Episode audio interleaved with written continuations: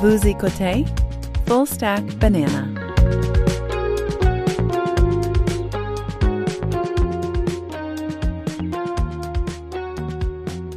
Bienvenue dans le Stack, épisode 26 du 10 mars 2023. Alors, c'est notre petit rendez-vous pain aux bananes de la semaine, rendez-vous doux, où on discute des trouvailles et autres curiosités qui ont aguiché notre radar. Je m'appelle Louis-Jacques Darvaux et je suis avec Alex Gervais. Cette mention de rendez-vous me fait penser à l'album de Jerry Boulet, Rendez-vous doux. Alors, euh, est-ce que tu connais ton Jerry Boulet un petit peu? euh? J'aurais pas été capable de te nommer l'album, non? Mais... Rendez-vous doux. Rendez-vous doux. Ah. Euh, ça peut t'amener des problèmes, ça, un petit rendez-vous doux. hmm? Mais pas si euh, on est branché sur euh, Full Stack Banana et qu'on fait, on écoute notre petite revue de la semaine. Mais sinon, comment tu vas, toi? Euh, Est-ce que tu as eu une bonne semaine? Ouais, ça va bien, ça va bien. On a... Ça fait deux semaines depuis le dernier épisode, là. Une petite relâche. Exact. Écoute, la relâche, hein, c'est, euh, c'est, c'est, c'est ce que c'est. C'est ce que c'est, mais c'était bien agréable quand même de prendre un peu de temps euh, à l'extérieur avec la ribambelle. Et euh, non, c'est bien amusé. C'était quand même, euh, c'était quand même plaisant. Euh, et euh, ben écoute, cette semaine aussi, c'est quand même intéressant. On évolue le petit modèle de, de, de Full Stack Banana parce que dans le fond, on a enregistré un premier épisode avec avec des des des invités externes. Donc, ça va être un peu le d'embrayer la deuxième phase d'un plan qui n'existe pas vraiment avec ce podcast, mais euh, de de se de, de, de, finalement de pouvoir avoir des experts d'avoir des conversations peut-être plus dans un format podcast plus standard où on va euh, où on va parler à des gens euh, à l'extérieur donc c'est bien agréable de pouvoir euh, commencer à expérimenter ça avec ça donc ça sera publié quoi c'est la semaine prochaine qu'on va parler de sommeil? Exact. Mardi prochain.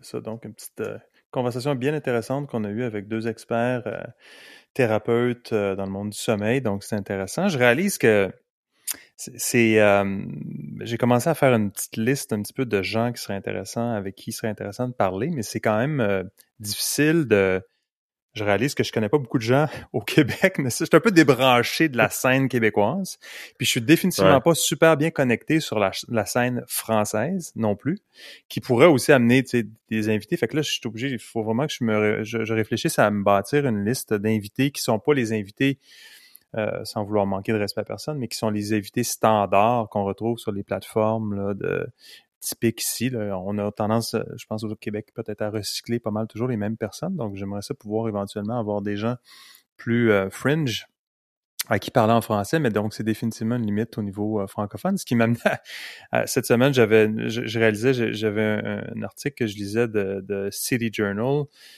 qui est une publication du Manhattan Institute aux États-Unis, qui, qui, qui est un, un sorte de think tank conservateur, puis qui ont des contenus quand même intéressants. Il parlait, le, le titre c'était Screen Time is Stolen Time. Et puis, euh, il faisait référence à un, à un- un neuro, euh, un, neu- un neuroscientist, donc qui s'appelle euh, euh, Michel Desmurguet, euh, et euh, qui a écrit un livre qui s'appelle La fabrique du crétin digital que que j'adore. Déjà, il, me séduit, ce cher Michel, avec son le titre, mais euh, mais le point, donc le- le- d'une part, le livre date de 2019. D'autre part, je ne connaissais pas euh, Michel euh, Desmurguet. Je- J'espère que je, je prononce bien son nom. Ça pourrait être Desmurget. En tout cas, il y a juste c'est G- D-E-S-M-U-R-G-E-T. Euh, mais euh, mais bref, euh, euh, donc je n'ai pas lu non plus la fabrique du crédit digital, mais je vais le faire. Mais le, le point, c'est que ça m'arrive, ça fait une, une loupe assez importante quand ça arrive par City Journal en 2023, donc quatre ans après la sortie du livre. Et là, j'ai cherché sur euh, ce fameux euh, auteur et je vois que le Devoir en ont parlé euh, en 2019 lors de la sortie du livre, donc ils ont fait leur travail là-dessus, puis c'était bien. J'ai lu le, le petit reportage du Devoir qui parle de, de- de ce sujet-là, mais bref, le point c'est que j'ai un peu de catching up à faire sur les gens qui peuvent être intéressants à pouvoir à qui parler et définitivement lui j'aimerais ça lui parler donc ça sera dans la dans la liste mais euh, euh, évidemment le sujet est intéressant en soi c'est un petit lien que je peux faire aussi avec euh, les vacances puis la relâche mais c'est euh, c'est les écrans et les jeunes. C'est, c'est, euh, là, on parle de, d'enfants. Puis euh, tu as sûrement vu, euh, et c'est, c'est, c'est particulièrement fréquent lorsqu'on est en voyage, parce que bon, tu vas aller dans des restaurants plus souvent, dans des situations d'avion, etc. Et c'est toujours, et, je, et comme je dis, je, je, l'admission est totale, je n'ai pas lu le livre de, de, de Desmurguet. Euh, ça m'énerve quand je connais pas la prononciation de quelqu'un parce que toutes les fois que je mentionne le nom, je me dis Michel. Dis Michel. Oui, c'est ça, Michel. Euh, alors, euh, le livre de Michel, euh, ben, semble évidemment traiter de cette problématique-là de, d'écran pour les jeunes. et, et le, ce qui est ce qui ce qui est démontré, c'est que les jeunes, les, les enfants dans, dans les dans leurs premiers deux ans de vie passe en moyenne près de 50 minutes par jour sur un écran. Et ça semble énorme, mm. mais quand tu t'es assis dans un restaurant de tout inclus à quelque part dans le sud et que tu as vu des enfants systématiquement connectés à un écran et totalement, d'ailleurs, c'est surprenant comment ça fonctionne parce que je peux te dire qu'un écran puis un enfant en oh. bas de deux ans, l'enfant en bas de deux ans, là, il dit rien. Là. Il pleure pas, il chigne pas, il est pas bored, il est comme wouhou, je vais, je vais, je vais écouter ce qui se passe. Et euh, ça m'a toujours, euh, ça m'a toujours euh, beaucoup beaucoup inquiété. Puis c'est vrai que c'est tentant de, c'est tentant d'utiliser ça. Tu sais, c'est tentant de dire. C'est facile. C'est facile parce que ton enfant, à un moment donné, tu t'en peux plus là. Puis, euh, mais, euh, mais euh, bref, drôle de circonstances que ça arrive par la bande comme ça. Travail de plus, mais aussi sujet intéressant. Donc, si un jour Michel on y parle sur le podcast et définitivement je vais le contacter pour pouvoir lui parler. Mais euh, mais euh, disons qu'on a commencé la, phase 2 de, pouvoir euh, commencer à parler à des invités. Ça va être intéressant de voir comment on évolue. le facteur français a des petites limitations parce qu'on est malheureusement travaille d'une façon plus euh, avec une, une, euh, définitivement un biais euh, vers le monde anglophone et avec le travail qu'on a, on travaille avec sur différentes time zones, donc différents horaires avec dans différents pays, donc ça, ça a ses limitations. Mais que veux-tu, c'est l'évolution que nous aurons et j'ai bien hâte de pouvoir partager ça. Mmh. Excellent.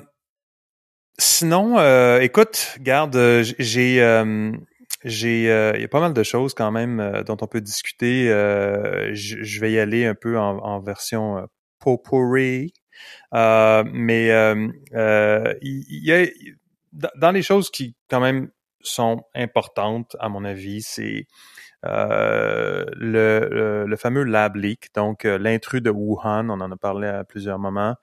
le lab leak hypothesis, donc la, la, la, théorie selon laquelle euh, le, virus de la COVID euh, est un virus qui a été euh, optimisé à travers un processus qu'on appelle Gain of Function Research dans un laboratoire à Wuhan, donc à l'Institut de virologie de Wuhan, semble vouloir tranquillement, pas vite, intégrer la, la, la, la, la, réalité euh, alors que évidemment euh, depuis 2000, euh, depuis le début de la pandémie, surtout 2020, c'était tabou de, de mentionner ça. C'était c'était des théories complotistes.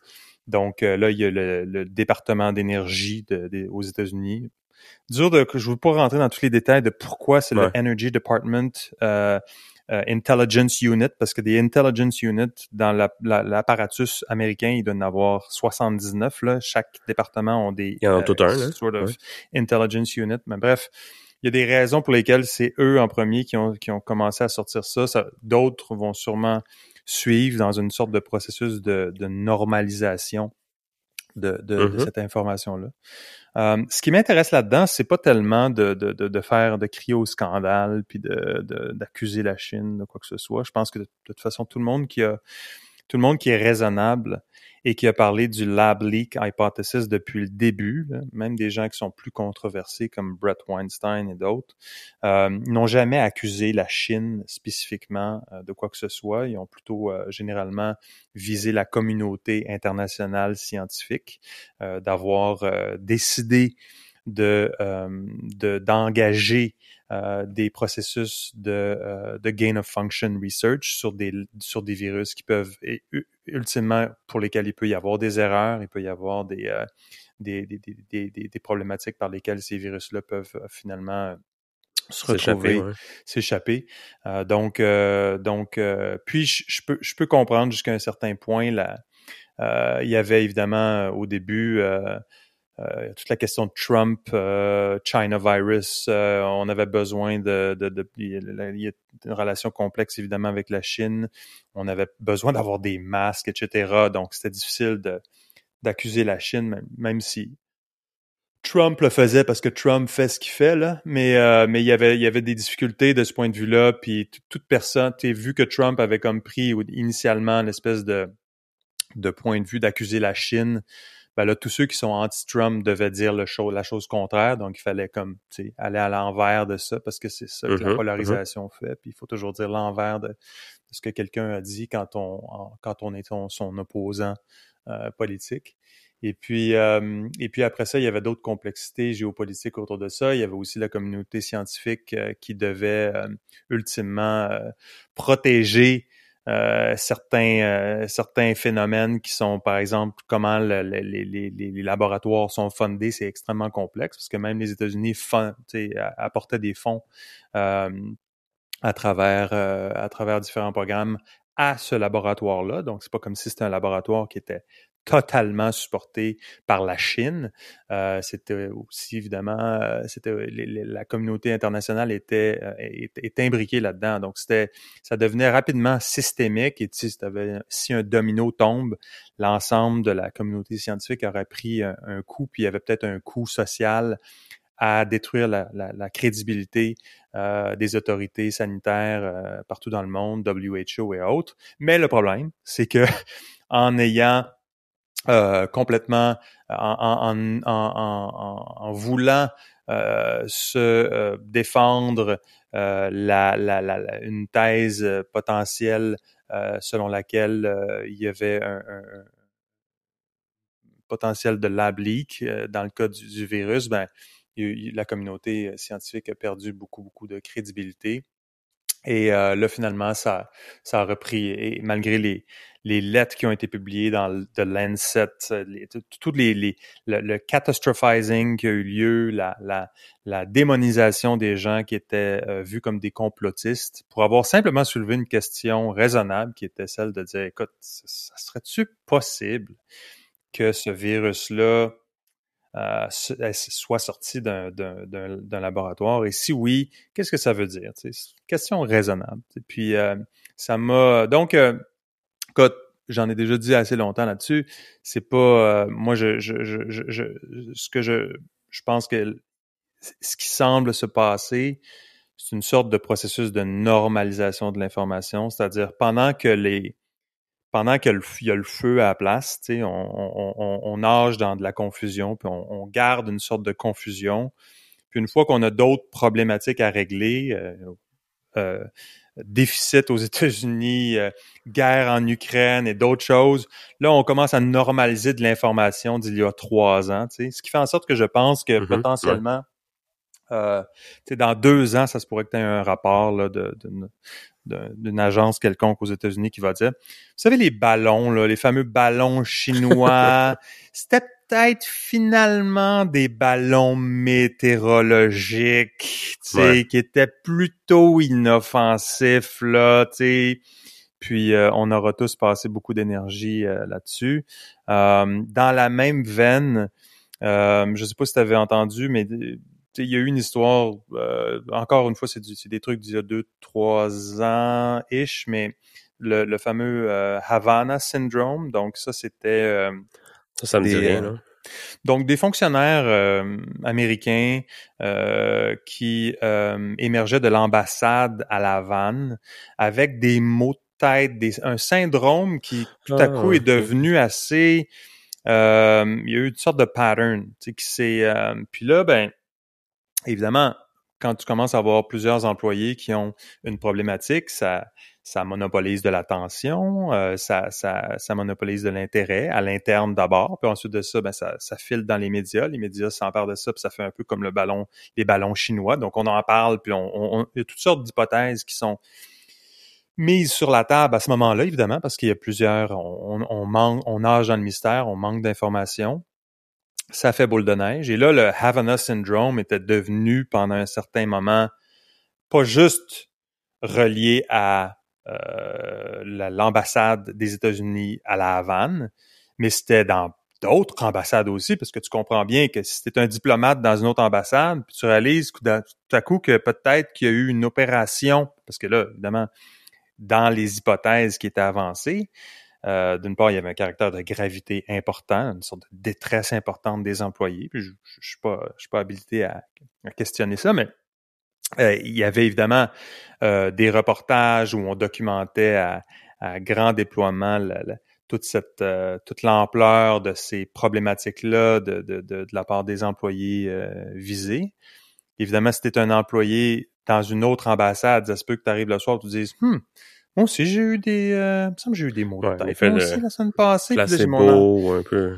Ouais, ben le fait de, de, de, de cascade, tu sais. C'est une sorte de, de, de, de Ouais. cascade qui est pas déraisonnable, mais c'est juste que, encore une fois, visibilité de l'information, cascade d'informations, c'est difficile. Tu- une fois que tu sais quelque chose, tu ne peux pas l'enlever de ta tête parce que tout à coup, tu connais cette information-là, tu travailles dans une ambassade, puis tout à coup, là, tout à coup, ça, ça, ça, ça se propageait, cette affaire-là, dans plusieurs ambassades. Alors là, évidemment, qui dit plus qu'une ambassade dit opération potentielle militaire expérimentale. Que là, c'était probablement, possiblement la Russie qui faisait des expérimentations super avancées, tu sais, euh, que personne pouvait décoder, mais tu sais, somehow, ça fitait aussi avec une sorte de narratif historique avec la Havane, là. Pourquoi pas avoir choisi, euh, tu sais, pas, euh, pas l'ambassade à Paris ou, euh, ou euh, en Mauritanie, non, non, non, à la Havane, juste pour, euh, pour que ça fasse fit bien avec le, le contexte historique. Mais euh, donc ça c'était un peu euh, c'était c'était intéressant, mais euh, évidemment on oublie le paradoxe que euh, tu sais le, le euh, quand on voit actuellement la situation avec la guerre en Ukraine et le- le- l'espèce de, de côté rudimentaire de beaucoup des éléments euh, militaires russes, c'est difficile d'imaginer qu'il avait fusil à micro-ondes. Ouais, c'est ça. Mais en même temps, on est parce qu'on est capable de tenir, on est capable de, de conserver deux, deux pensées euh, incohérentes en même temps. Ils ont des armes tellement sophistiquées qui sont capables de pouvoir euh, créer des mots de tête à distance à la Havane pour des employés des ambassades américaines. Bref, tout ça pour dire que là, le- il y a un rapport qui est sorti la semaine passée ou cette semaine, comme quoi le, le, le fameux syndrome de la Havane, ben c'est pas une sorte de mystérieux programme russe avancé de de de de de, de, guerre euh, euh, euh, donc du du Mais autre dire que ce n'était pas 22e siècle. un, un, un arme secrète, est-ce qu'ils ont, ils ont eu une conclusion à savoir c'était quoi la raison de ces... Et c'est ça, symptômes? non. Ah. Puis tu sais, puis ça puis- donne qu'ils sont tous allés au buffet Kirin ouais, c'est ça. ensemble. Exactement. Ils sont tous allés au buffet des continents, puis écoute, ils sont sortis de là. Eh, Écoute, quand tu manges des egg rolls, de la lasagne, puis des sushis au jambon en même temps, c'est sûr que tu vas avoir des problèmes. Des sushis au jambon. un classique, un classique euh, des des euh, des resorts euh, de justement de Cuba. Euh, un trois étoiles à Cuba, ouais. t'as, ça, t'as des sandwichs, t'as des euh, sushis au jambon. Mais euh, mais non, c'est ça, ils ont pas, ça n'a pas été clarifié exactement ce que c'est. Mais euh, c'est justement, on est encore un peu dans le néant parce que tu sais personne, évidemment, ce qu'on dit, c'est on dispute pas que les gens ont pu avoir des problèmes, on, les supporte, on travaille avec eux, mais on trouve pas ce- que c'est. On a, on a remué toutes les pierres, puis on ne trouve pas qu'est-ce que ça peut être. Mais ce qu'on peut juste dire, c'est que maintenant, on pense pas que c'est euh, c'est euh, un problème, une, problématique qui est reliée. Pas de raison à... de s'alarmer, là. Ouais. Ouais, c'est ça, exactement, exactement. Ultimement, c'est euh, ça la conclusion. C'est comme, c'est probablement pas ça. Fait que partons pas en peur, puis Puis quelqu'un peut se demander pourquoi est-ce que on prend le temps de faire ça, mais c'est parce que une fois que tu commences à euh, mentionner le fait qu'il y a potentiellement des pouvoirs étrangers mystérieux, ben, tu as un comité quelque part sénatorial aux États-Unis qui, eux, fondent l'armée américaine, qui, eux, doivent forcément, euh, potentiellement, euh, faire une petite enquête là-dessus pour essayer de comprendre ce que ça peut être parce que bon, ça touche un peu le, le, le, le, système nerveux central de, de l'apparatus militaire. Donc, c'est sûr qu'il y a des traces de ça. Donc, à un moment donné, tu es obligé de, de finir qu'à apporter une ben, réponse. ça vaut la peine, parce que tu veux pas non plus que ces hypothèses-là deviennent comme avec le temps deviennent quelque chose comme que les gens croient comme étant des, des faits établis, tu sais. Parce que c'est ça le risque aussi, c'est que Ah, tu te souviens pas, il y avait pas l'arme secrète qui était à Cuba? non, exact. Comme t'as jamais eu le, moment où il y a quelqu'un qui t'a dit Non, non, non, ça c'était pas euh, c'était juste une hypothèse, on passe à autre chose. Exact, exact. Fait que, euh, fait que écoute, ça c'était la, la, la, la, un peu dans le même, euh, dans la même veine euh, de, de, de, de c'est ça, de ce processus de, de normalisation là, là que je, que je mm. vois de plus en plus. Euh, écoute, sinon, il y avait, ben, on a parlé à plusieurs reprises des, des, des fameux Twitter files. Donc, euh, donc il y avait cette semaine euh, un, comité euh, parce que bon, je parlais des, il y a un moment donné, il y a toujours une fois que quelque chose est soulevé, il y a quand même toujours un comité du Congrès ou un comité sénatorial à quelque part qui va se poser des questions. Là. Donc, donc il y avait, il y avait, la, il y avait un comité cette semaine pour pour traiter de cette question-là. Donc, Twitter Files. On s'en souvient, donc euh, essentiellement euh, une évaluation faite par des journalistes indépendants euh, qui visait à comprendre l'interférence de certains de certains de certains de certaines agences gouvernementales dans les affaires de Twitter pour pouvoir contrôler le discours d'une certaine façon, donc évidemment qui amène un problème de suppression d'informations, de liberté euh, de la presse et aussi de, de, de pouvoir, euh, donc euh, de certains, de certains amendements de la Constitution américaine. Et donc, euh, une fois que cette information-là a coulé évidemment dans, dans les médias, ben, il y a eu, euh, il y a eu ce comité-là qui a eu euh, lieu cette semaine. Et c'est toujours, c'est toujours intéressant de, de, de, de voir, comme on l'a vu dans le passé, l'espèce de retard, l'espèce de, de, de, de, par exemple, on se souvient que lorsque Mark Zuckerberg et d'autres sont allés devant ce genre de comité-là, et, et les questions, la, la, la, qualité des questions, là, qui révèlent une totale incompréhension du sujet pour lequel les, les, les, la, la, gérontocratie euh, qui est euh, qui est chargée de représenter là, dignement, euh, soit qui sont dignement leurs constituants, parce que s'ils sont élus, ne savent absolument pas de quoi il parle. Euh, c'était euh, incroyable. Il y, avait une, y avait une, une charmante dame qui, je, je, te fais écouter qu'est-ce qu'elle qu disait. Yeah, mm -hmm. you yourself posted on your your um, I guess it's kind of like a web page. I don't quite understand what Substack is, but Je t'ai bien entendu. donc, euh, évidemment, c'est Substack, euh, c'est probablement une page web, puis euh, les deux, évidemment, c'était Matt Taibbi, puis euh, euh, euh, euh Schellenberger, dont, dont, son prénom m'échappe, mais qui euh, et il y avait Barry Weiss qui était supposé être là. On a mentionné ces gens-là souvent, mais c'est des, des journalistes euh, qui sont, ça, qui sont, ça fait 30 ans qu'ils sont journalistes, etc. Oui, ils sont, ils sont plus accrédités par un grand média comme le New York Times ou un autre, mais ils se sont, ils deviennent tout à coup des so-called journalists. Euh, et puis euh, parce qu'ils écrivent sur une plateforme mystérieuse qui s'appelle Substack, qui est maybe like a web page. Donc euh, très intéressant de quand voir. Quand tu poses la question de même, tu étais vraiment en train de montrer à quel point euh, ça part pas bien. Là. Exact, exact. Euh, donc, euh, donc ça c'était intéressant de voir. Euh, le, le, le, encore une fois, l'espèce de, de, de, de, gap qui existe là, entre puis les, les, De au gros niveau institutionnel, tu sais, le retard qui existe. Puis c'est un peu, euh, en fait, drôle de lien que je ferais peut-être, mais tu sais, j'ai- j'ai cette semaine, on a vu aussi euh, ici, plus près d'ici, la, la espèce de fiasco avec la SAC, là, une sorte de système numérique, puis euh, euh, avec euh, des départements de transformation euh, numérique ici qui, qui, qui sont qui sont financés à grands frais avec des projets à grand déploiement, puis on lance le projet, puis tout à coup, oups, on réalise que ça fonctionne pas du tout. Puis là, quand on, a- on demande à des, à des, à des politiciens d'expliquer ce qui s'est passé, on voit tout de suite, là, ça prend 30 secondes à comprendre qu'ils comprennent absolument rien à ce que c'est, euh, qu'ils sont en train de, qu'est-ce que c'est qu'un système informatique complexe, puis de quoi ils parlent exactement. Donc, ils doivent se, se rabattre sur des espèces de formules convenues, euh, du, tu sais, un word salad là, de, de, de buzzword, euh, puis euh, généralement complexité. Oui, mais vous savez, on a travaillé de concert, etc.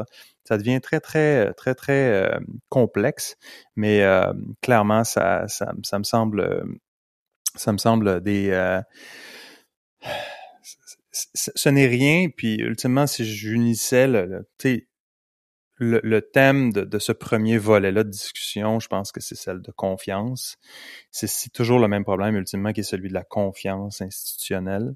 Euh, et euh, à quelque part, les médias et les, euh, les institutions euh, gouvernementales travaillent de concert pour pouvoir euh, normalement informer dans une démocratie les gens. Euh, et euh, cette confiance-là euh, ne cesse pas d'être d'être malmenée.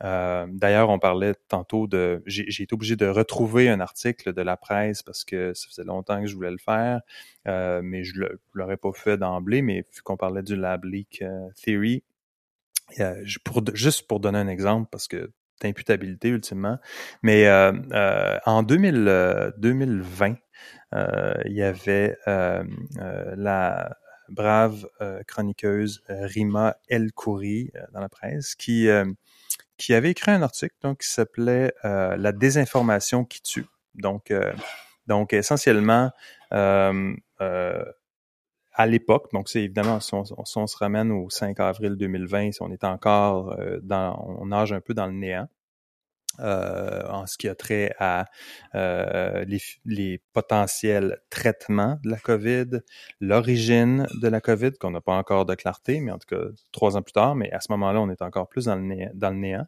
Mais quand même des gens qui disent à ce moment-là, donc euh, la Rima El Khoury, euh, parle évidemment de, du fait que, bon, tout, il y a des gens, des complotistes, là, des gens de, fringe euh, qui euh, colportent des faussetés, de la désinformation, de la mésinformation. Et là, on parle dans cet article, dans cet éditorial-là, comment c'est euh, épouvantable et comment il faut se protéger de la désinformation. Là, on dit, elle dit, j'ai été renversée d'apprendre qu'en France, une personne sur quatre croit, entre parenthèses, à tort, que le virus a été créé en laboratoire. Chez les Américains, c'est environ 30% Donc, même dans les cas où la désinformation, et là, on, va on and on and on sur la désinformation. Et moi, mon problème est euh, croit à tort. Donc, dans ce, cette parenthèse-là, à tort, il y a une affirmation. Il y a une affirmation du haut de l'autorité d'une personne qui a des responsabilités éditoriales euh, à la presse euh, et qui dit, qui décrète qu'officiellement, officiellement, là, c'est c'est euh, quelqu'un qui pense, qui pourrait penser, tu sais, en, vertu de l'information qu'on avait en 2020, là, euh, que peut-être le virus était sorti d'un laboratoire sans jamais accuser qui que ce soit d'avoir voulu euh, li- libérer un virus de façon euh, de façon euh, de façon Volontaire. volontaire. Tu sais, C'est c'est jamais été ça a jamais été en question vraiment, sauf par d'un fringe de la de la droite américaine, l'extrême droite américaine, Steve Bannon, etc., qui eux disaient ah, ah c'est peut-être un un, euh, C'est une attaque. un- un- une attaque, tout comme la Chine qui disait en retour, euh, non, c'est probablement une équipe de basketball ou je sais pas, il y avait une équipe américaine ou non, c'était les firefighters, c'était, il y avait des firefighters ou des policemen games ou quelque chose comme ça, qu'il y avait une équipe qui avait été euh, en Chine à ce moment-là, c'était comme la Chine avait euh, colporté à ce moment-là l'idée selon laquelle euh, il y avait potentiellement eu, euh, c'était potentiellement eux qui avaient amené le, virus. donc, encore une fois, en, laissant planer l'idée que ça puisse être une, une, une que ça puisse avoir été volontaire et planifié. Mais bref, quand on quand on parle, puis je je je, je ne je ne mon, point ici, ce n'est pas de, de, de, juste euh, d'être revanchard par rapport à ça, à, la question du lab leak, pour, pour, pour avoir été une personne qui, qui était définitivement ouvert d'esprit par rapport à toutes les possibilités, mais de ce que je pouvais comprendre, ça semblait difficile d'envisager autre chose qu'un lab leak pour des raisons expliqué par des biologistes puis des virologistes qui n'étaient pas nécessairement endoctrinés dans la version officielle des choses. Mais cette question-là de, voir euh, dans les grands médias euh, qui ont normalement une imputabilité, euh, de voir, d'avoir cette, d'avoir une personne comme ça qui dit j'ai été renversé de croire que que tant de personnes croient à tort que le virus, donc mmh. d'avoir cette affirmation-là, qui recycle des informations de, du World Health Organization et d'autres, qui, ont, qui sont des organisations qui sont connues comme ayant des biais euh, et des arbitrages à faire euh, en fonction de, de leurs constituants. Le WHO est, bien connu comme ayant euh, des, des, des, liens un peu incestueux avec la Chine. Donc, donc, donc voilà. Donc, je pense que c'est important de pouvoir, je vais mettre le, le lien. Moi, je, ce que j'apprécierais à ce moment-là, c'est, d'une part, c'est d'être humble. Je pense d'être humble quand, l'information est incomplète. Il faut pouvoir euh, être humble. Puis si les, jour, si les médias traditionnel, là, qui, qui, qui, euh, mm-hmm. qui là, c'est encore correct. On a encore des gens qui pensent que maybe Substack is like a web page or something. Mais ultimement, euh, c'est, il euh, y, en a plus vraiment de crédibilité. Quand tu affirmes, si tu as le doute, si tu as encore le doute, tu dis, écoute, à ce, stade-ci, on ne sait pas encore. Il y a, il y a il y, a, définitivement différents courants de pensée. On est en 2020, on n'a pas l'information, on nage dans le néant. Voici les possibilités. Mais si tu affirmes que tous ceux qui disent en 2020 que euh, sont qui, qui, parlent de, du lablique et tu les traites de complotistes, euh, c'est vraiment c'est vraiment difficile de pouvoir euh, garder ta crédibilité. Et je ne pense pas que personne se meuble pour aller faire euh, des euh, des mises à jour, des articles qui ont été publiés avant pour dire, dire. Il n'y a pas de risque, en fait. Ils prennent pas beaucoup de risques à faire ce genre de de déclaration-là, tu sais. Exact, exact. Mais ça, je dois dire que moi, celle-là, par exemple, je l'avais, je l'avais dans, dans la en travers de la gorge. Euh, et euh, donc, je suis content de sortir ça euh, aujourd'hui de mon système. Ça fait du bien. écoute, sinon, on parle de Chine. Ben oui, tu sais. sinon, on parle de Chine. On a parlé récemment des, des secret police stations. Ben écoute, apparemment qu'il y en a aussi à Montréal. Quelle surprise, quelle surprise. Moi, je, je pense que si on commence à faire euh, euh, un, suivi de toutes les, les, les, villes où il y a des potentiels euh, secret Chinese police stations, ça va être comme les, les il y a un site qui, je ne sais pas si tu connaissais, je vais faire un, un drôle de lien, là. Il faut que tu me suives là-dessus. Je, je, sais que tu you've got my back. Mais McDonald's, OK? McDonald's ont des problèmes euh, légendaires avec les soft serve. OK? Les, les machines de, de, de, de, de soft serve, de crème glacée molle en bon français. Crème molle, ouais. Sont chroniquement brisées parce qu'il y a un fournisseur qui fait à peu près toutes ces machines-là aux États-Unis, puis il y a eu des problèmes avec les machines. Je peux pas t'expliquer le détail parce que c'est pas important. Mais il y a un, un, si tu cherches et je sais que tu vas le faire pendant que je vais passer à l'autre sujet tantôt.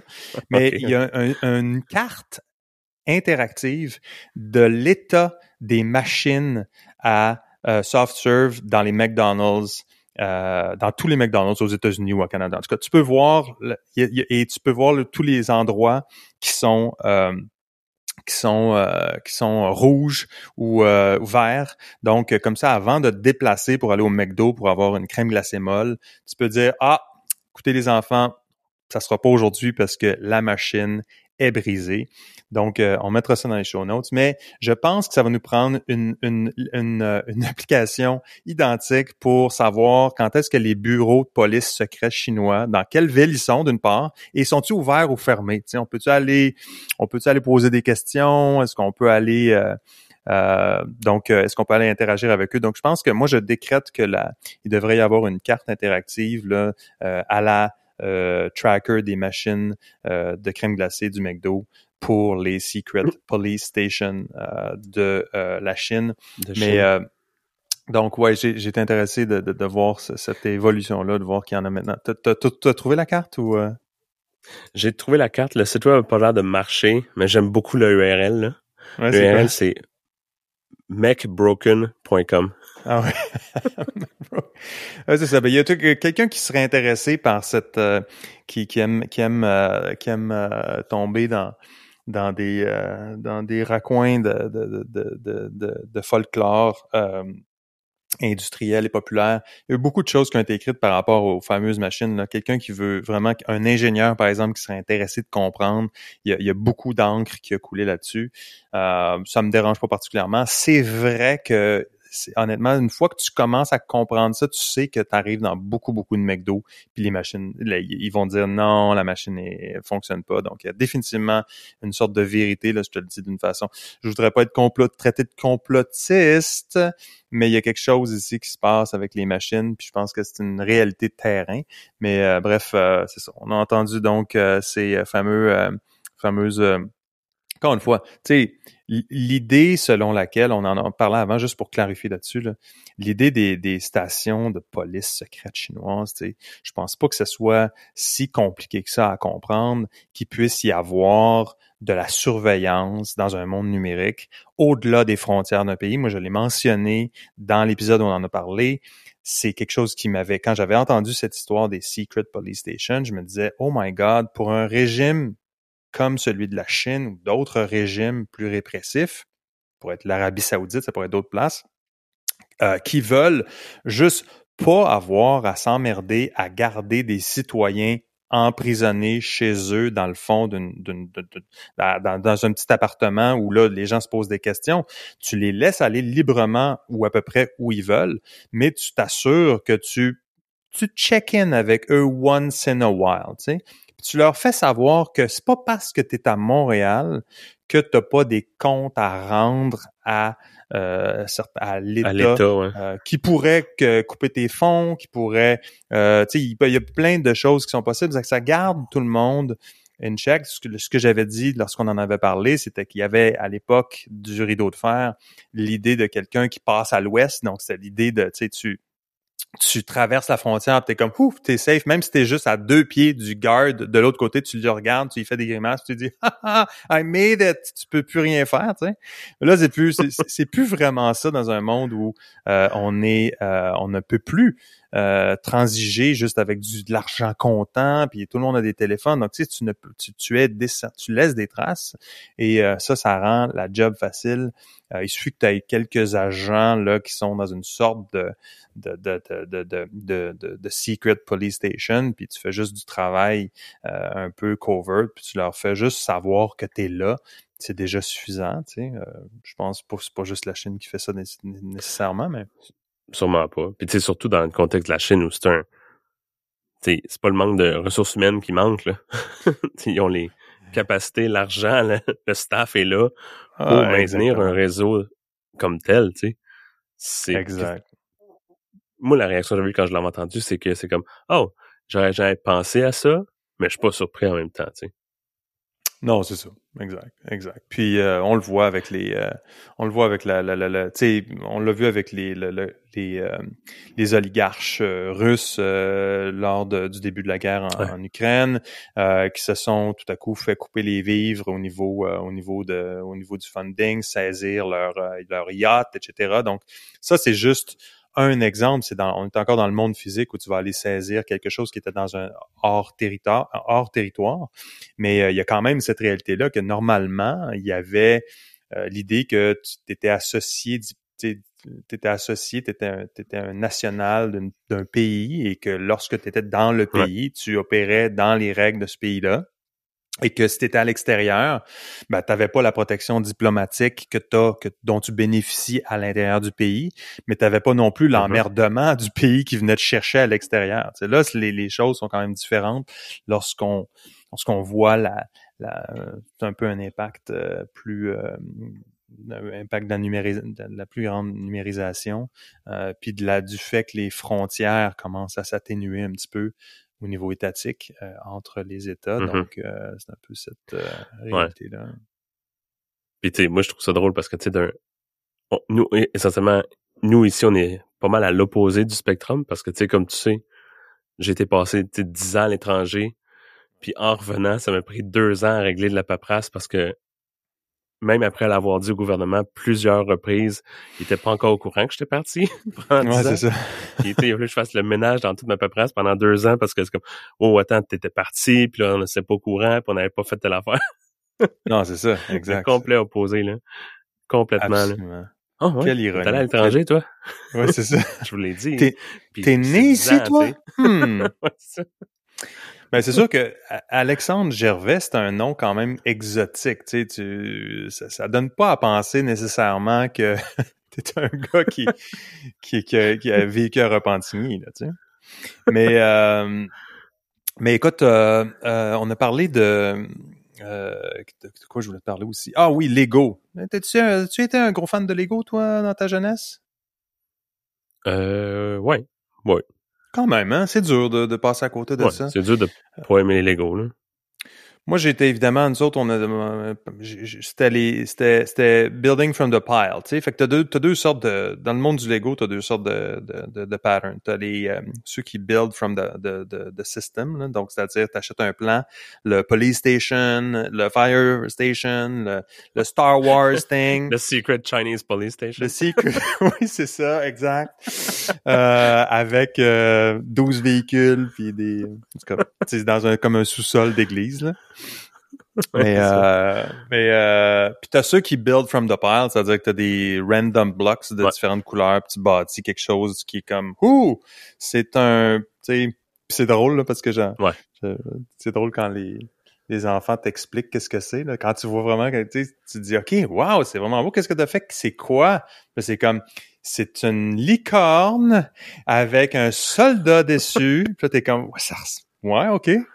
Mais euh, bref, t'as sure. ces deux concepts-là. Fait que moi, j'étais euh, un de ceux qui euh, construisait de la pile parce que probablement c'était moins cher, je pense, d'avoir juste des, des blocs de couleurs standards et non les, les kits déjà faits. Mais tu sais, pour dire que euh, Lego Moi, est devenu... Qui, faisait, qui suivait le guide, là, sans Ah ouais? ouais c'est ça. Ouais, Moi, je suivais le manuel. Ah, 28, OK, ouais. Euh, mais écoute, Lego est, est, est devenu la plus grosse compagnie de jouets au monde. Donc, euh, je pense que c'est le double maintenant de, de, de Mattel ou de, tu sais, les, les, les, Hasbro, Mattel sont les noms connus mm-hmm. traditionnellement. Lego a eu euh, une petite période où euh, un near-death experience, je me souviens pas, c'est fin des années 90, j'aurais tendance à vouloir dire 97-ish, mais Lego a failli mm-hmm. vraiment passer de vie à trépas à ce moment-là. Et euh, tellement smart company euh, à avoir pouvoir avoir gardé l'essence de du projet original, c'est-à-dire des blocs facilement copiables, mm -hmm. parce que le, le tu sais le le, ouais. le, le brevet qui protège euh, la, la, la, brique, bloc, la brique c'est expiré, euh, mais euh, donc tu peux faire des briques, tu sais. Mais euh, ouais. mais là, eux, euh, ils ont euh, évidemment, euh, ils sont entrés dans le monde du contenu avec de Lego Movie qu'ils ont fait puis d'autres trucs. Mais après ça, c'est tous les euh, les les les, euh, les characters, donc les, les, les alliances donc, avec les, les brand partnerships avec les Marvel, etc. Donc, quelle ouais. quelle quelle entreprise euh, du point de vue de d'avoir réussi à passer à travers euh, d'un near-death experience à une certaine époque où personne s'intéressait vraiment à ça, la fin des années 90, à, à, à, avoir eu une résurgence tout en gardant la même la même affaire. C'est-à-dire que les blocs, ouais. ça comment, dans com combien de fois tu le peux avoir quelque chose comme ça? Le bloc, tu prends un bloc que tu achètes en 2023, tu le superposes sur un bloc que tu as acheté en 1972, puis il fit. parfaitement. Là. Il n'y a pas de Ah non, c'est Ouais. pas compatible. Non. Si c'était après 72, on a changé, ça rentre plus. Non, non. Tu peux tout mixer ça.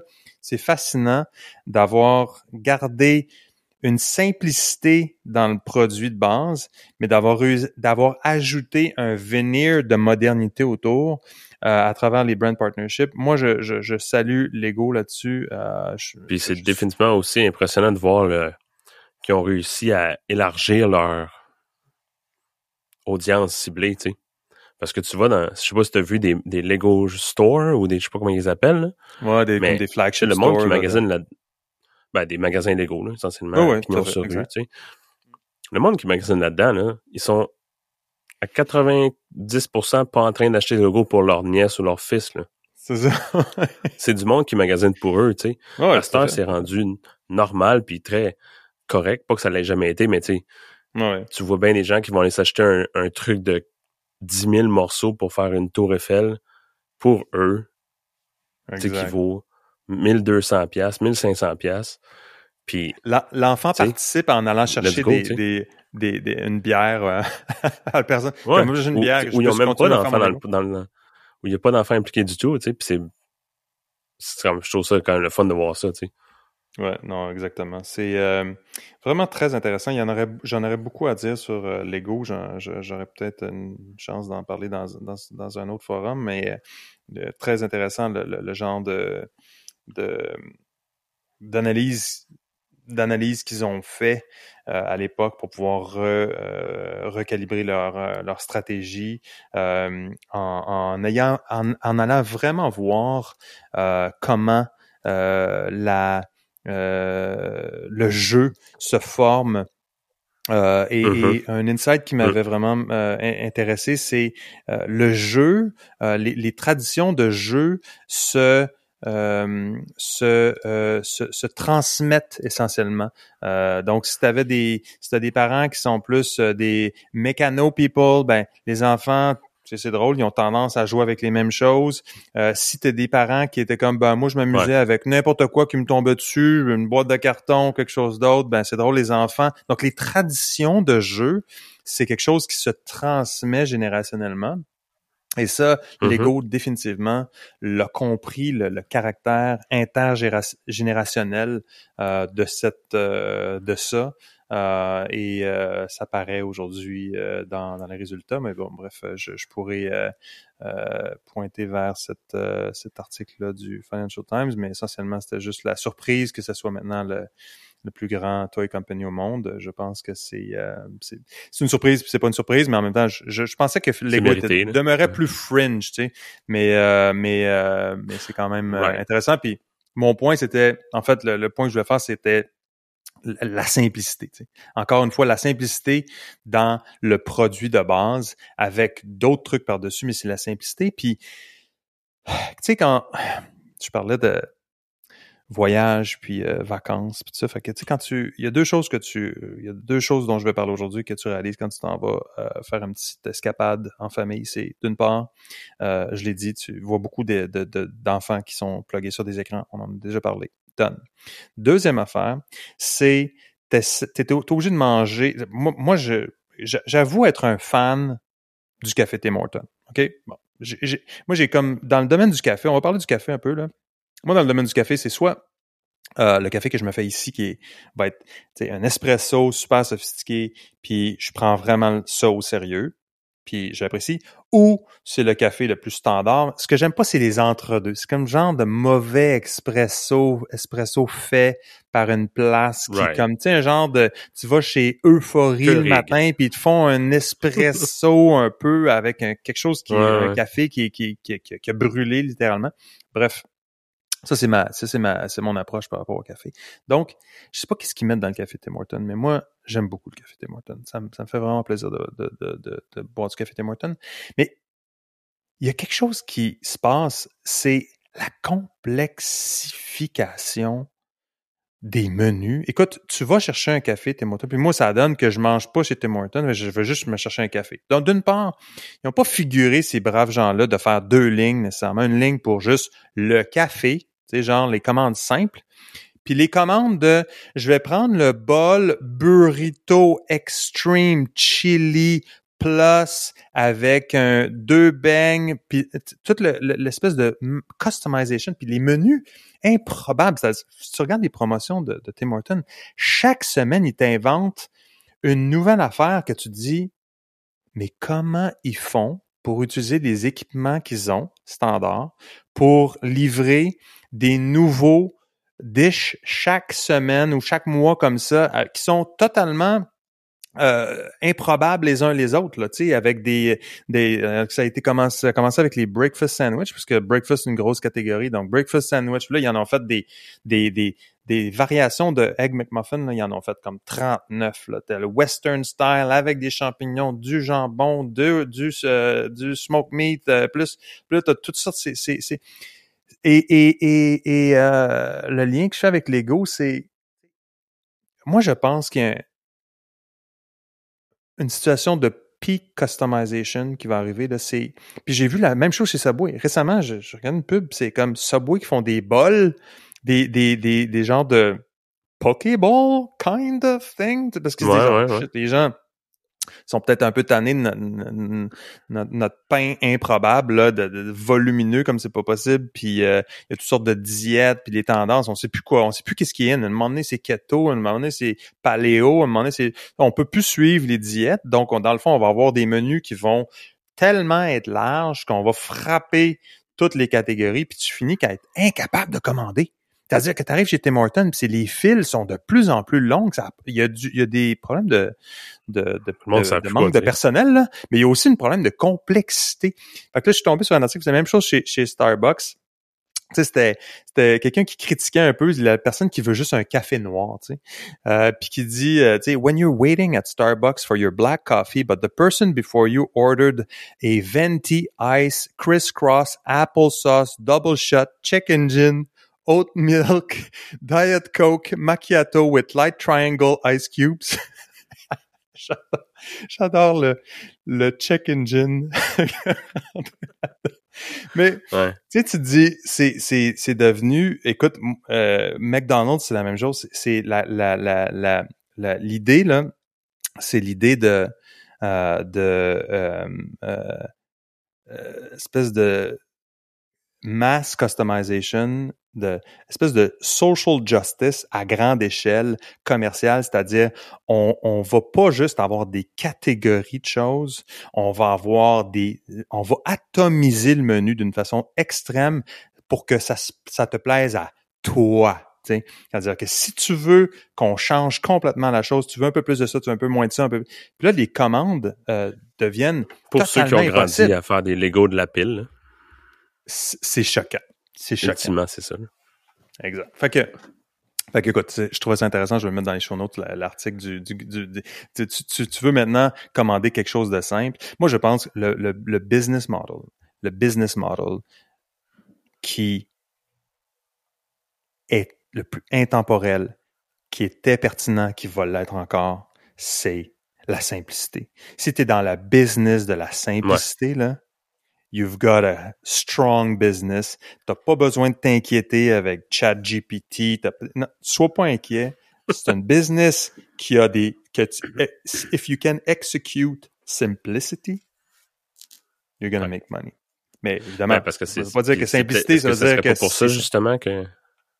Ce serait pas pour ça justement que tu préfères Tim Hortons parce que le Tim Hortons que tu vas commander, sais, ton double-double de Tim Hortons que tu vas commander en 2023, c'est le même double-double que tu commandais là 20 ans. Puis, tu ils ont pas commencé avec leur niaiserie de genre, fais donc ce que tu veux, puis à toi de décider. Puis, tu sais, t'as de la.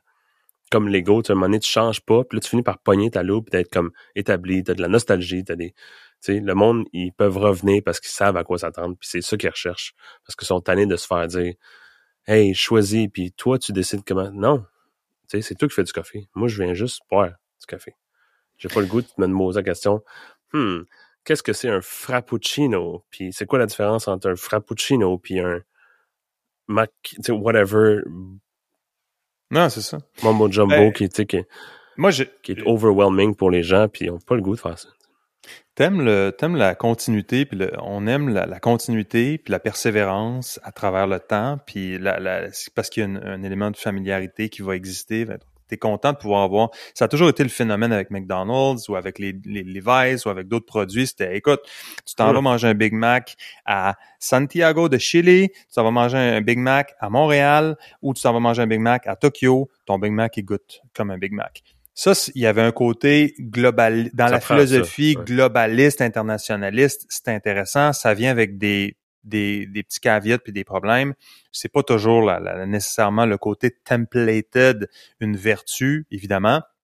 Mais, euh, puis, puis moi, je, je ne suis pas nécessairement, euh, je ne fais pas euh, nécessairement le, le, le- je, je, je ne propose pas ça comme un modèle euh, pour lequel moi, je, si je vais ailleurs, je suis intéressé de découvrir quelque chose d'autre. Il s'adonne que là, pour les fins de la relâche cette année, je- quand je voyage au Canada, je vais chez Tim Hortons. Si je m'en vais au Danemark, je vais aller chez Joe and the Juice. Je vais aller ailleurs. Tu sais, je vais Mhm. découvrir une nouvelle Ouais. place.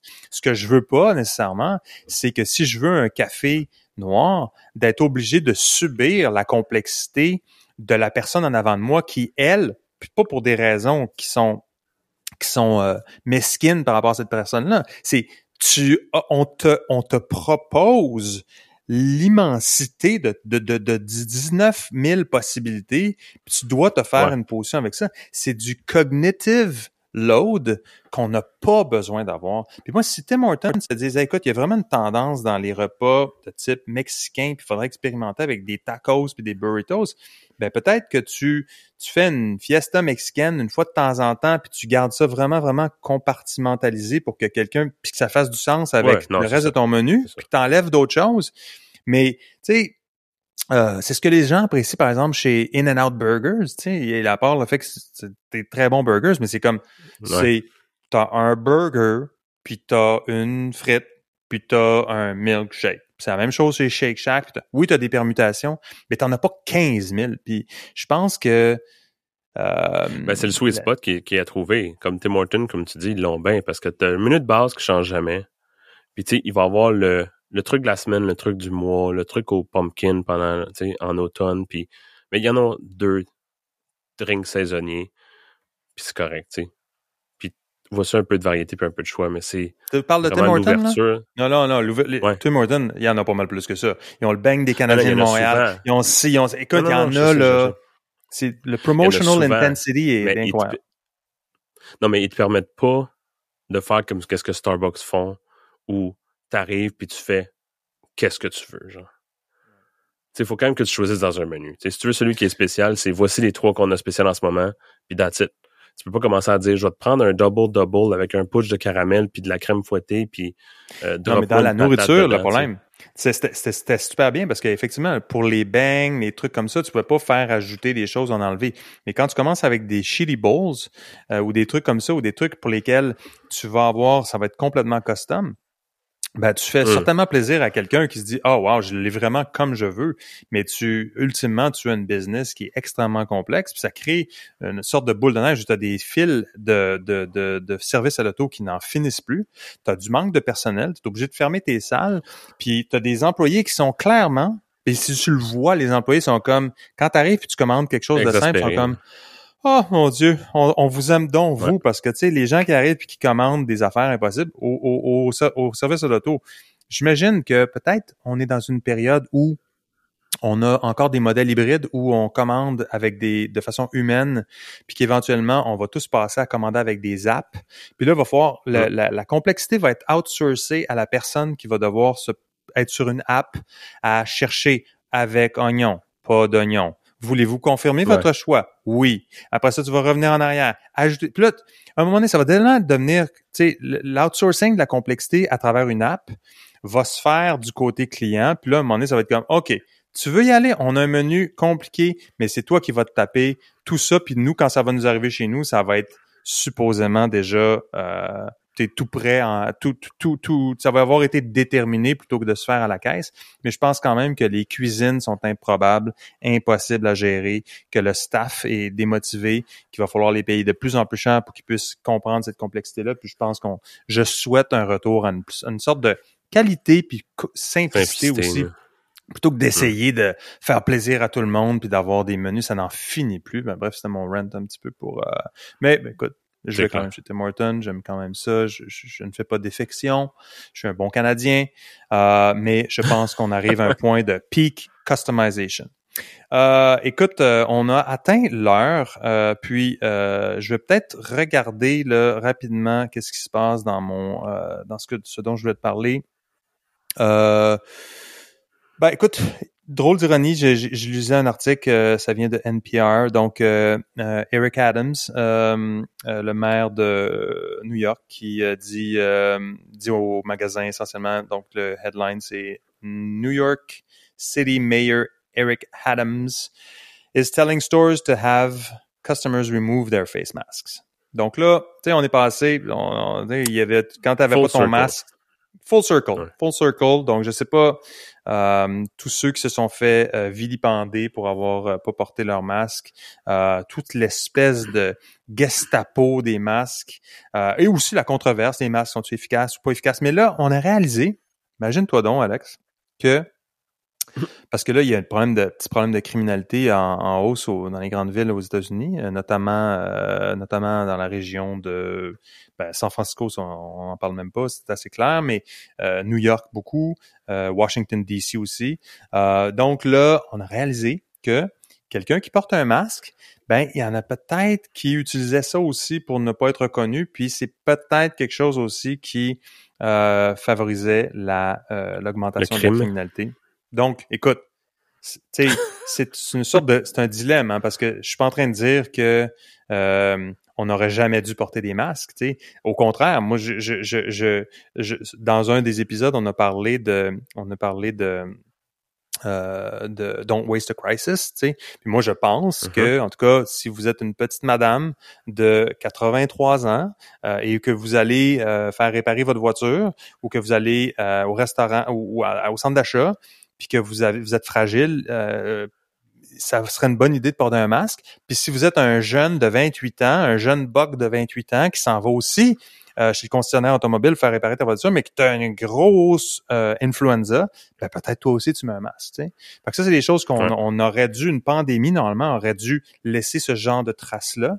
Mais là, tout à coup, on passe de l'autre extrême parce que notamment on a, on a, on a, on a de la difficulté avec la nuance. On a de la difficulté à dire, écoutez, c'est complexe. On doit juste admettre que là, on a des dilemmes parce qu'il faut que tout soit blanc ou noir. Ça amène un peu les, les problématiques qu'on a euh, notées depuis le début, qui sont parce que tout doit être blanc ou noir, au début, ça commence, on va dire, on va tenir un discours, un discours, un discours. Quand la, quand on sera plus capable de tenir le discours, on va dire, on va, on va, on va commencer à accuser de complotisme, on va accuser de, euh, de, de, de, d'être, euh, d'être politiquement biaisé. Puis après ça, ben, on va simplement euh, finir qu'à normaliser l'information, mais juste plus tard, à travers des sources un peu nébuleuses. Mais bref, Là, tout à coup, on est complètement dans l'inverse, qui est comme non, là, faut, faut plus que tu accueilles un client dans ton magasin s'il y a un masque. Donc, c'est difficile honnêtement. C'est ridicule parce que ça me fait penser. J'ai vu beaucoup de news dans les derniers mois où ultimement, ça, reportait comme quoi les, les, les gens qui font des petits, en guillemets, petits crimes sont extrêmement euh, euh, c'est quoi le terme? Ils sont très courageux, ils n'ont pas peur de rien en fait. Ouais, c'est ça. Tu vois des gens, tu sais, le staff, sont, c'est des gens qui sont payés au salaire minimum. Ils vont pas commencer à courir après, après des potentiels criminels dans la rue. Ils vont juste prendre leur téléphone, les filmer, puis poster ça sur Facebook, puis genre merci bonsoir. C'est pas mal le max que les gens vont faire. Les gens, les criminels savent ça. Ils rentrent dans le magasin comme si rien n'était, pas de masque, rien du tout. Ils grabent, ils remplissent des paniers de stock prennent des jeans, ils prennent des parfums, ils prennent des affaires, ils loadent leur sac devant le staff, devant les autres clients, puis ils s'en contrefoutent. Puis ils, ils, sortent dehors en marchant, ils rentrent dans leur char, puis ils s'en vont. Tu sais. Exact. Mais puis ça, regarde, justement, cette semaine. C'est pas le fait qu'ils sont sur caméra, tu sais, c'est comme, ça fait pas, tu sais. C'est le fait que c'est des, c'est des, c'est des pratiques, euh, c'est du defund de police, c'est une négation de la réalité. La réalité, là, la réalité, elle, est crue, elle est, elle est, elle est, elle est, elle est, elle est euh, dry. Euh, puis euh, la criminalité, elle existe justement. Dans ce cas-là, pour faire écho à ce que tu dis, donc il y a Walmart notamment qui euh, ferme les deux. J'ai pas l'article devant moi, mais je vais le retrouver parce que je l'ai lu ce matin. Mais euh, Walmart euh, ferme les deux derniers magasins en banlieue de Portland, Oregon. Donc Portland, évidemment, ville, État hyper libéral, progressiste, mm-hmm. avec beaucoup de, charme et d'attrait, mais aussi avec eu énormément de, de problématiques avec Antifa et autres mouvements, surtout durant la, la, mm-hmm. COVID. Euh, et donc, euh, là, à un moment donné, ils sont tannés. Ils sont tannés d'avoir des, des, des, des, pratiques policières, euh, puis des, euh, des, des, politiciens qui passent des, des, lois et des règlements, et aussi des, des attorney general, donc qui vont pas nécessairement poursuivre certains types de crimes parce qu'on dit non, finalement, ça, c'est systémique ou autre chose. Donc, euh, ben c'est un, un Walmart standard, c'est à peu près 600 emplois. sais.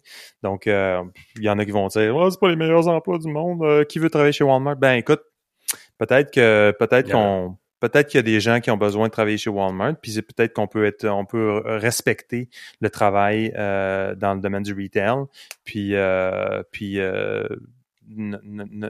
pour moi un job c'est un job, puis je, pense que euh, ça a été vrai pour les CVS et d'autres des chaînes euh, qui ont dû mm-hmm. fermer in trove parce que euh, ils sont plus ils peuvent plus tolérer. J'ai des articles je pourrais t'en donner 75 là là-dessus là, j'en ai j'ai un treasure chest. Je, I'm following this carefully.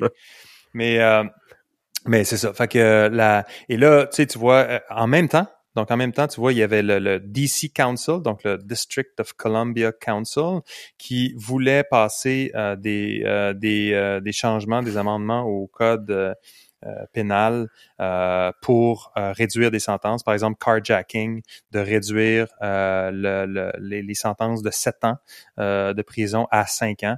Donc, euh, je suis pas un spécialiste du système carcéral aux États-Unis, puis clairement, il y a des problématiques importantes là-dedans quand on voit le, surtout pour quand on est canadien, on trouve que des fois d'avoir les pénalités semblent élevées, mais euh, quand même drôle de, voir la, courbe ascendante du nombre de, de carjacking, donc des, des, des, des, des vols de voitures pendant que la personne est dedans. Tu sais, ce que ça amène, ça amène toujours des, euh, des problématiques un peu euh, importantes.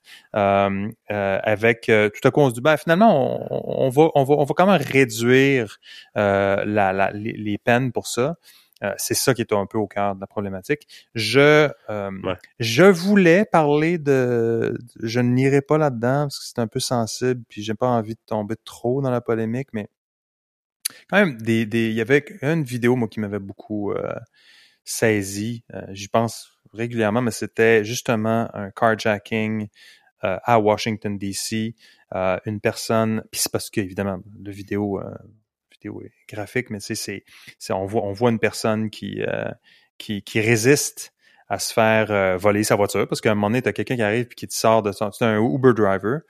Euh, puis et puis on, plus loin, donc on voit la voiture qui, qui, accélère, lui est pris dans la fenêtre, puis à un moment donné, plus tard, à la voiture, la, la mesure où la, la, voiture accélère, il est projeté euh, et il meurt euh, sur place.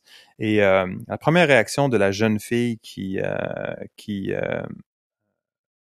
qui est filmée, qui a fait le crime, qui a fait le crime, qui est assise encore dans le banc du conducteur, c'est Where's my phone?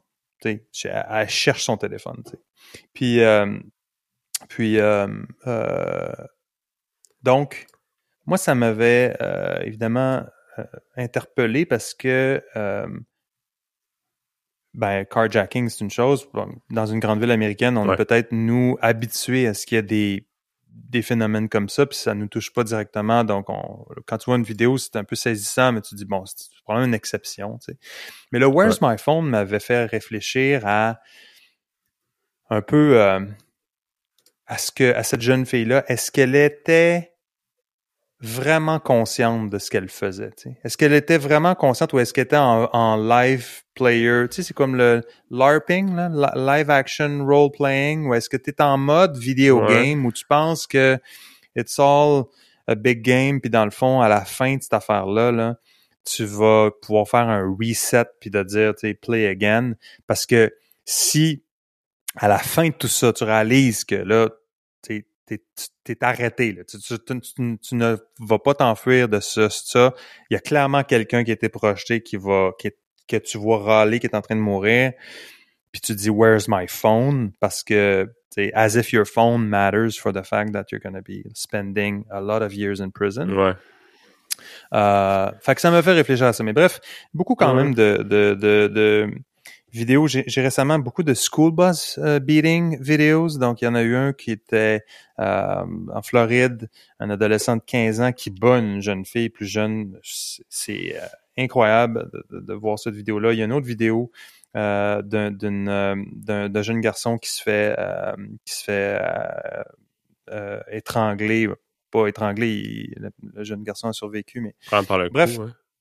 Prendre par le coup. Donc c'est c'est Ouais. assez euh, c'est assez euh, euh, euh, disturbing donc dérangeant de voir ce genre de vidéo là encore une fois moi je, je suis de l'école euh, qui pense euh, parce que c'est ce qu'on nous dit hein, tu sais George Floyd et euh, les autres euh, les autres événements de ce genre-là, il y en a eu d'autres récemment, surtout là, des événements de, de, de brutalité policière, mais je l'ai mentionné avant de- dans ce dans ce podcast, c'est que on a comme une obligation de le voir. C'est généralement ce que les grands médias disent, on a une obligation de de le Ouais, voir ouais. parce que ça nous ça, ça nous euh, interpelle dans notre rôle de citoyen. Puis ça nous shake dans nos bottes parce que on opère généralement à 99% du temps comme des consommateurs. Tu sais, on est juste des consommateurs, puis on achète, Ouais. puis on achète, puis on achète. Puis à un moment donné, il y a 1% du temps qu'on est des citoyens. Puis pour bien des gens, c'est quand ils vont voter, genre, de temps en temps, mais sinon, c'est un citoyen.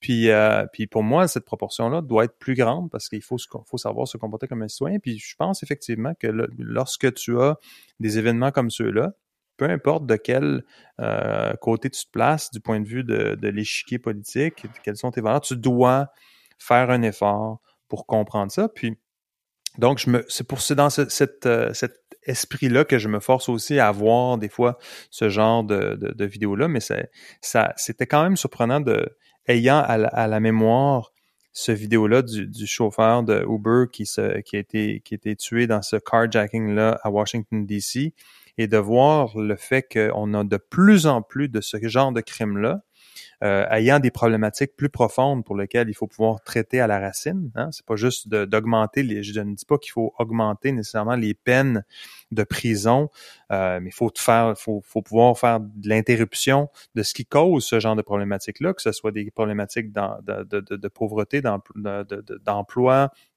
euh, de, de, de, de criminalité contagieuse qui va exister pour toutes sortes de raisons euh, qui dépassent ma, ma, ma, connaissance spécifique, mais mais euh, mais d'avoir un, conseil comme celui de, de, de Washington DC qui tout à coup veut réduire les peines sans nécessairement avoir de, de réponse à la question de comment on réduit euh, les, euh, le problème de criminalité euh, à la base qui est en augmentation. Je suis quand même curieux de savoir, c'est quoi leur motivation? Ils veulent que des gens, pss, ils veulent vider les prisons ou quoi? C'est quoi la motivation de réduire de 7 à 5? Bon, il y avait, c'est dur à dire dans le sens où ce que j'ai lu, c'était les justifications a posteriori. Fait que je sais pas si c'est, tu sais, puis c'est difficile de comprendre un peu. Ce qu'il disait, c'est qu'en moyenne, les peines qui sont, euh, si, ce qui semblait, ce qui semblait avoir été évoqué, c'est qu'en moyenne, les peines étaient de, mettons, 7,25 ans. Donc là, normalement, la peine était, euh, était de, ju- si je me souviens bien, ju- je me souviens pas si c'est minimum 7 ans, euh, mais là, puis le minimum baisse. Ah, ok. Mais il y avait une sorte de calcul statistique pour dire que ne vous inquiétez pas, dans le fond, dans les faits, les, les, euh, les peines sont telles que telles, puis voici c'est quoi les résultats. Mais dans les faits, c'est c'est évidemment toujours subjectif en fonction de la situation, du contexte. Puis ça, c'est un, un appareil de justice qui a apprécié ces faits-là, puis à prendre un- une décision sur la peine en fonction de facteurs qui peuvent être, être atténuants ou non. Euh, et on Mm. prend une décision sur la peine. Mais ça, c'est une subjectivité qui ne devrait pas interférer avec le fait que, par exemple, si toi au Canada, tu euh, importe, je sais pas, moi je dis n'importe quoi là, mais ça se peut que ce soit vrai. Mettons une sorte de homard euh, euh, qui est qui est endangered de, de la Nouvelle-Écosse, puis tu l'amènes ailleurs, ça se peut parce que des fois il y a des codes comme ça qui sont vétus que tu as genre potentiellement un an de prison, tu. Ben, évidemment, si toi t'arrives, t'es de bonne foi, t'as Ouais. pas de, t'es pas clairement un Ouais. importateur de homard illégal, on peut, on peut connecter. Le juge va pas te, te- te donner un an de prison. Il y a plein d'exemples comme ça où tu as des peines importantes qui, en pratique, ne sont pas imposées. C'est généralement comme ça que ça va. C'est que l'aspect l'aspect prévention, t'es comme, on va te dire, tu sais, si tu fais une fausse déclaration dans ton rapport d'impôt, tu pourrais avoir une pénalité jusqu'à 25 000 dollars et tu pourrais avoir un an de prison et tout une fois. C'est sérieux. Puis là, on, te fait peur comme ça, puis ça rend, ça met tout le monde un peu dans l'ordre. Puis on se dit, ouais, c'est vrai, je vais y penser à deux fois parce que, coudonc, ça a l'air d'être important. C'est ça le, le- le- le but d'un code pénal avec des pénalités qui peuvent sembler être élevées, mais le juge a une appréciation des faits, puis normalement, c'est comme ça que la justice se passe. D'aller à l'inverse, c'est difficile à comprendre. Mais bref, genre, on revient à euh, Eric Adams, puis le, le port du masque, c'est juste que, tu sais, on arrive là tout à coup, on arrive là à la réalité, assez crue de Christy, la criminalité est en hausse, puis il y a des gens qui, se font pousser dans le métro à New York, et on a plein de choses, puis là, c'est difficile de dire, mais ça prendrait plus d'intervention communautaire, puis il faudrait peut-être plus comprendre qu'est-ce qui se passe, puis en même temps, on va réduire les peines, puis on va, tu sais, à un moment donné, il faut, faut, faut se demander, est-ce que c'est, ça va être difficile de dire que c'est juste la répression policière qui est, qui est en cause ici, puis que c'est tous une, c'est, juste une question de, de, de brutalité policière tout le temps, puis que euh, les gens, dans le fond, si on les laisse Ouais. à leur propre, à leur propre euh, euh, euh, euh, basic impulse, ils vont tous être euh, neutres et peaceful, puis personne veut. euh, C'est clair. Des fois, veut. des fois c'est la faute des gens. Des fois, il faut pas oublier que cet aspect-là, c'est que des fois, c'est de leur faute. Des fois, il y a du monde qui prennent des mauvaises décisions, puis il y a des fois qui prennent des décisions d'aller commettre des crimes, puis tu sais, exact. de leur plein Donc, gré. euh, C'est pas de la faute d'un jeu vidéo, d'une police ou d'un, tu sais, ou de quoi que ce soit, tu sais. Non, c'est ça. C'est Bad people, Mais, euh, bad things, tu sais. Donc là, c'est ça. Donc là, il faut, faut comme essayer de d'avoir la, la maturité de se dire, tu sais, c'est normal que il y a un an, il y avait des affiches partout qui est comme, tu dois avoir un masque, sinon tu rentreras pas ici. Puis on va te regarder, puis on va te, on, on va potentiellement même te sortir ici manu militari, parce qu'il y a quand même eu des, des, des, des, il y en a eu là, des, des, des, des, des événements où c'était comme si t'as pas ton Ouais. masque, on va te sortir d'ici, puis c'est des, on voit des De policiers force, hein. sortir quelqu'un. Puis là, c'est comme non, là, tu peux pas rentrer dans le commerce si t'as ton masque. Ça, c'est juste en l'espace de 12 mois. Puis nous, citoyens, les people ordinaires, là, hommes de la rue, on doit se dire, ouais, ça, ça, ça- oui, ça fait du sens, on comprend ça, Ouais. c'est intelligible, c'est, on, on peut, on peut se diriger comme, comme, comme citoyen avec ce genre d'informations-là. C'est difficile à, à- it's hard to piece together, as they say in English. Euh, donc, euh, euh, Sur ce? s- sur ce. Écoute, euh, on- on- y- j'avais ben- ben- bien d'autres affaires, mais, mais euh, je te, euh, euh, on a parlé beaucoup de ChatGPT et, et, j'étais intéressé de voir un article du Wall Street Journal qui parlait de le titre c'est How One Guy's Car Blog Became a One Billion Dollar Marketplace. Donc, on parle ici de Bring a Trailer. Donc, pour ceux qui sont des des, euh, des, des, des, des gens qui sont des tripeux de chars, donc des Bring a Trailer est bien connu euh, comme étant une espèce de mélange, euh, un genre de mélange entre euh, Craig, Craigslist, eBay, Reddit, puis Sotheby's. fait que c'est une espèce de, de, de, de rôle de mélange de euh, sites qui te permettent de pouvoir acheter des voitures de collection, des voitures plus euh, euh, plus euh, euh, plus rares, euh, qui ont des ouais. attributs. C'est pas nécessairement des voitures de luxe ou des voitures toujours, mais ça va être genre une BMW série 3 qui ont fait pendant deux années avec un tel genre de transmission Puis c'est genre, faut vraiment que tu saches que même si elle a l'air d'une BMW série 3 de, comme les autres, ce modèle-là, avec ce numéro de série-là, il y a quelque chose de particulier parce que c'est les dernières années qui ont fait ce genre d'affaires-là. Ben, bref, pour ceux qui sont des des, euh, des car enthusiasts. Bref, cette histoire-là est intéressante parce que c'est, euh, tu sais, ce gars-là a parti, c'est un, blog essentiellement, c'était essentiellement un blog qui était euh, qui était démarré en 2007, c'est devenu une business à part en 2010, puis c'est vraiment du insider information. C'est quoi le point que je veux faire avec ça? C'est, j'ai parlé tantôt de, tu sais, la simplicité. C'est un business model qui est perennial, qui va perdurer dans le temps, mais aussi l'expertise, le deep expertise, le, deep knowledge, donc la, connaissance d'un secteur, de l'information qui n'est pas commodifiée, parce qu'on le voit avec ChatGPT, tout le monde se dit « Oh my God, ChatGPT, on va enfin pouvoir créer du contenu totalement abject, flavorless, puis on va pouvoir polluer notre newsletter et notre autre chose avec du contenu. Avant, c'était difficile. On devait demander à des êtres humains de créer du contenu poche sur des, des listicles, des trucs comme ça. Maintenant, on, a un, un, robot qui va pouvoir nous aider à créer plus de contenu poche qui sert à rien. Et je dirais qu'un deuxième modèle d'affaires intéressant, c'est euh, lorsque tu as uh, a secret. Tu, as, tu as de l'information. Puis ça, c'est essentiellement c'est ça. Parce que si tu veux trouver une bonne voiture là, dans le domaine de, des voitures usagées, puis, puis Dieu sait que c'est, ça, les, les, valorisations ont augmenté énormément euh, parce que euh, euh, pour, pour, toutes sortes de raisons de, de, de, rareté, mais aussi parce que euh, comme on imprime de l'argent à n'en plus finir, ben la, la, la, la, valeur de l'argent, euh, elle, est, elle est diminue. Donc les biens, puis les lingots d'or, ben eux, leur valeur, elle augmente. Fait que c'était une Porsche 911 en bon état, 2002, ben elle a plus de valeur. si tu regardes ça, ou, ou une peinture de Matisse a aussi plus de valeur, c'est exponentiel parce parce qu'il y a une rareté euh, comparativement à des, billets de banque que l'on peut imprimer comme on veut lorsqu'on en a besoin comme les gouvernements font.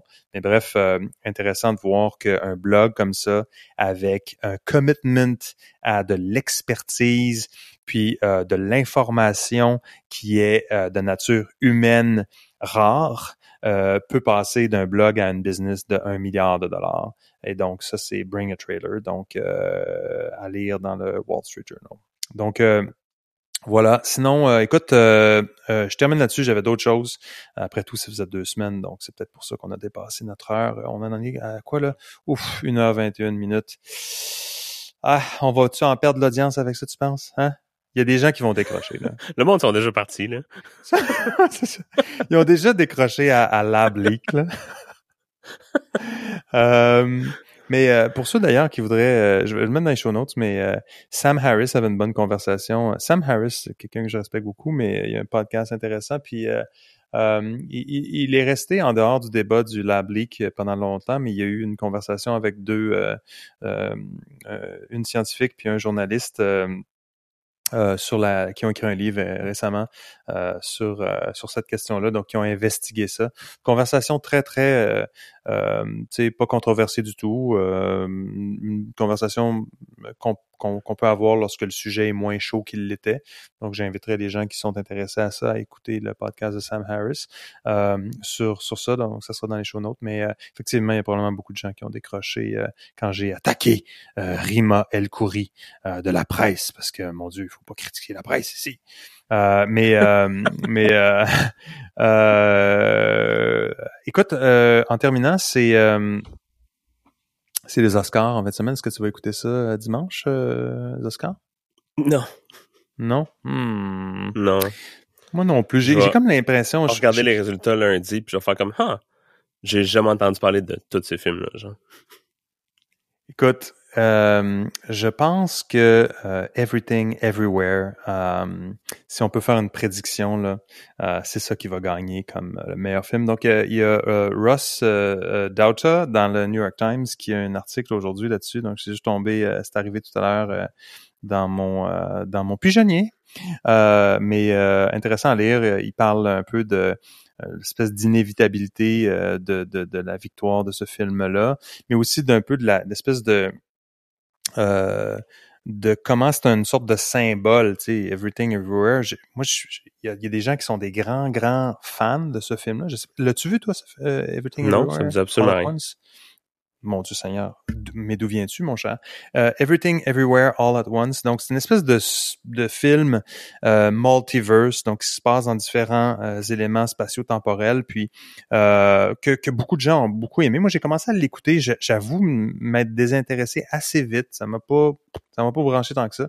Bref, c'est clairement ça qui va gagner, mais euh, côté, euh, c'est de, de, voir le, le, le côté euh, film super multiverse où on peut créer différentes, euh, on peut on peut avoir différentes approches par rapport à à la construction identitaire et tout, versus des films totalement euh, plus plus euh, linéaires comme Top Gun Maverick, euh, où il y a comme une espèce de de de de de d'histoire beaucoup plus beaucoup plus disons traditionnelle, donc, donc des, des journeys, ce que Russ Doughter appelle des journey movies, donc des traditional narrative arcs avec des high stakes puis tu sais avec qui sont attachés avec un choix personnel euh, donc c'est comme tu dois tu as des débats euh, tu sais le bon le méchant est-ce que euh, donc tout ce qui est Hero's Journey là, de Joseph Campbell mais là affronte à quelque part un film dont le narratif est absolument impossible à suivre selon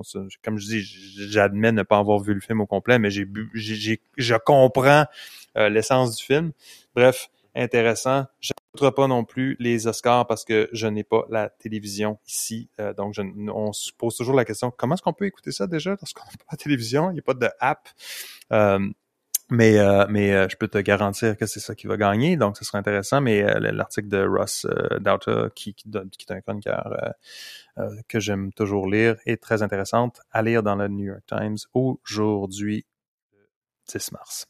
Donc, euh, sur ce, mon cher, euh, on, a, euh, on a navigué 1h26 de discussion. Merci de m'avoir écouté, de, ta, fidèle écoute. Avec plaisir. C'était Full Stack Banana. Je m'appelle Lou Jacques Darvaux. J'étais avec Alex Gervais aujourd'hui pour cette discussion hebdomadaire. Et écoutez, si vous appréciez ce que l'on fait, ben écoutez, pouvez toujours nous laisser des commentaires. On aime, beaucoup en recevoir. Vous pouvez vous abonner sur Apple Podcasts, Spotify ou votre application de podcast préférée. Euh, sur le web, on est à fullstackbanana.com où vous pouvez trouver les références et liens pertinents que l'on euh, publie après chaque épisode. Euh, donc, euh, on se retrouvera très bientôt avec un autre, avec un autre épisode. Alors, bon week-end, écoutez les Oscars et on verra si j'avais raison en ce qui a trait à Everything, Everywhere, All at Once. Merci, à la prochaine.